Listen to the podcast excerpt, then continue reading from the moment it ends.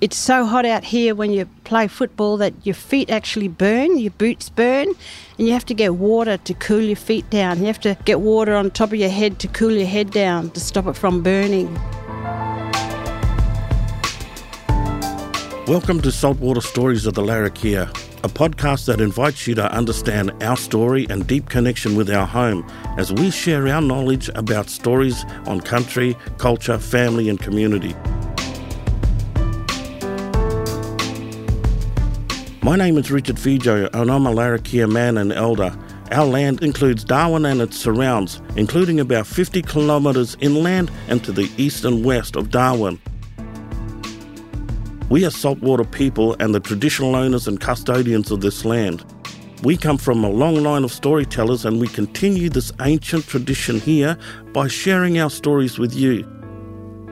In this episode, you'll be hearing from a mother and grandmother who has lived her whole life in Darwin and is mad about football and her beloved club, the Darwin Buffaloes.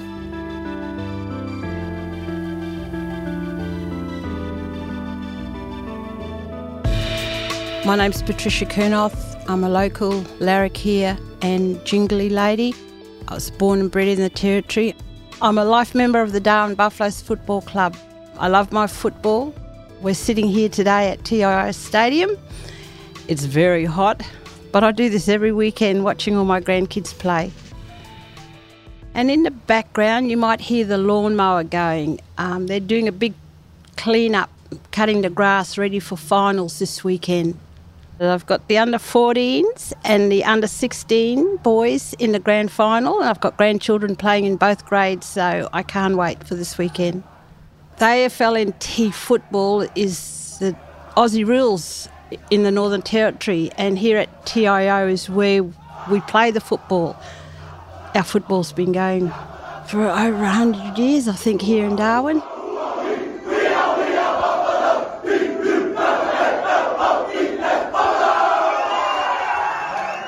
I just love the Buffaloes, always have.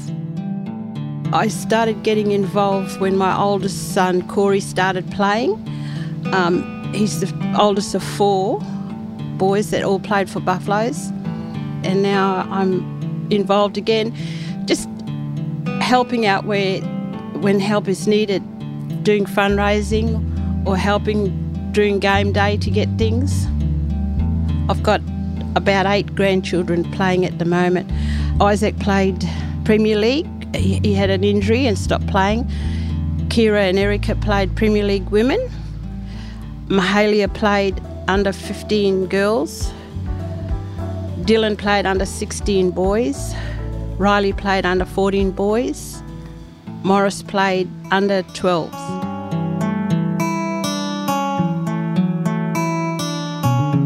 My son said to me, Mum, if you put as much energy into our education as you did to football, we would have been engineers and doctors.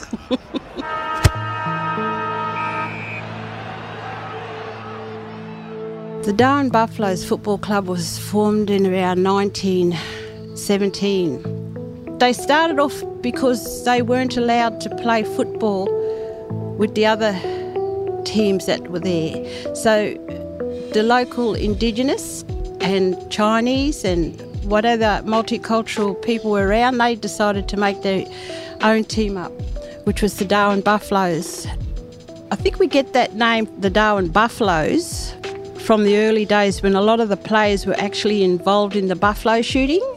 And um, through the years, we've won, I think, 26 premierships.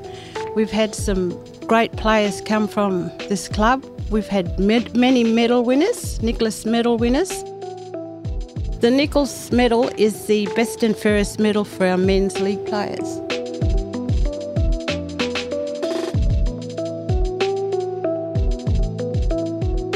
In the early days, you had the people that lived in Kahlin compound who also helped form the Darwin Buffaloes the people who were um, not allowed to live in the community with everyone else, the Indigenous people, so they were rounded up and put in Kahlin. So you had those players, local, and those young fellas who come from other communities who were brought in, taken, and removed from their country, and they helped form the Darwin Buffaloes.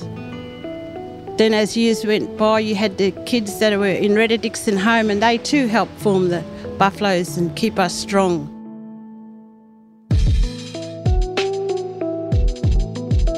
Around 1927, I think that was when Jack McGinness, who was a leader in the community, he also formed the Coloured People's Progress Association at that time. He deemed that this game was being unfairly umpired and they weren't treating the Indigenous players the same as the non Indigenous players. He decided they'd walk off. Mr. McGinness decided that no, we're not putting up with this anymore, and he said, "Come on, fellas, we're going," and they walked off. One of my uncles, Uncle Eddie Cubillo, was 16, and he played for the Buffaloes at that time, and he won the Nicholas Medal. He was a deadly player in those days. Our football season starts in September, and it's the start of the build-up it's called, um, sometimes we call it mango madness. It's the time when everyone goes silly and it's just so hot. I don't know how our old people ever slept in the early days, but now we have our air condition. Here in the Territory, you have lots of our sports persons, that's men and women now, play both codes. So they will spend the wet season playing Aussie rules. They might have a couple of weeks break and then they start into the rugby league. So we're coming into March now, and it's final times here at um, TIO Stadium, and everyone's excited. If your team is in, then it's doubly exciting to have your team in the final. It's very hot at this time of the year, or it's very wet. So if it's very wet, it's really hard to play in that slog, the mud, players can't stop themselves and they go sliding into the player and you know you have turnarounds all the time or it can be extremely hot where you know by third quarter everybody's lost their legs can't run in the heat anymore. You mightn't have any spare players on the sideline because of you know heat exhaustion. Um, especially players that have um, come from down south they find it very hard at this time of the year. Our locals usually last longer. As a spectator, it's very, very hot, but I don't worry about that because I'm too worried about the game, watching what's happening. You're usually in the shade and you just um, concentrate and sing out for your team. Football is important to the Larrakia people.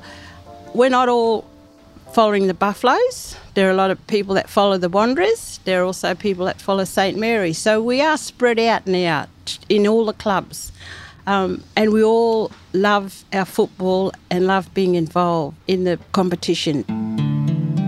Larrakia people have pride playing on their country. Wherever you go in the community, when you see them young people playing in their community, they feel especially proud with all the family they're watching.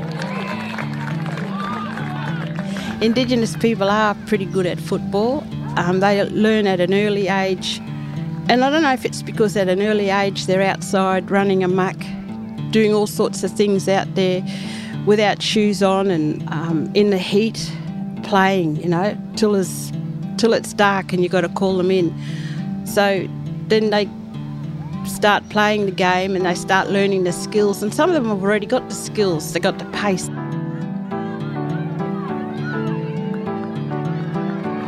It's so good when you watch kids develop and the next year they get better and the year after they get better. But they all need to be given that opportunity to do it. And we should always encourage our kids to participate on the field and to do their best. Football is an important pathway for all kids, especially Larrakia kids. And if you look at the statistics of those kids who are mostly in trouble, you'll find most of those kids don't participate in any sport.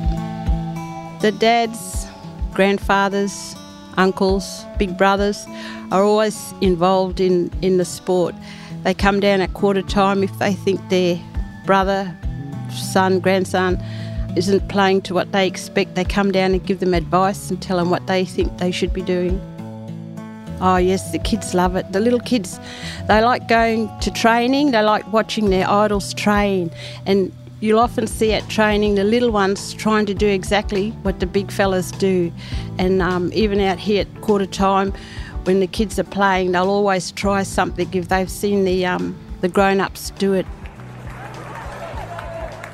On the football field, it doesn't matter how you're related or who you are, the colours you wear is who you stand for. And when you're on the field, that's your club, that's who you're playing for, and the opposition are the enemy. But after that, off the field and out of the football arena, people live together, they talk together, they party together.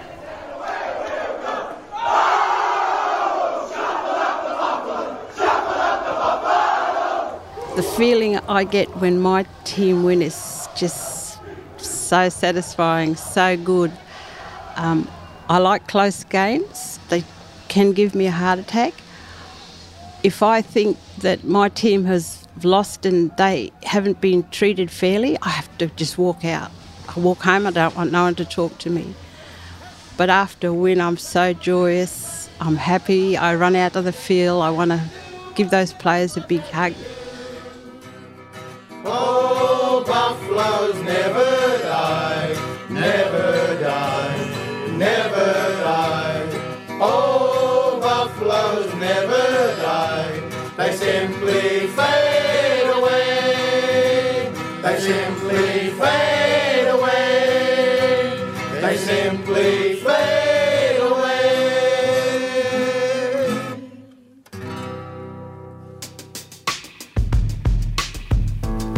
You've been listening to Saltwater Stories of the Larrakia, City of Darwin podcast created in collaboration with the Larrakia people of Darwin.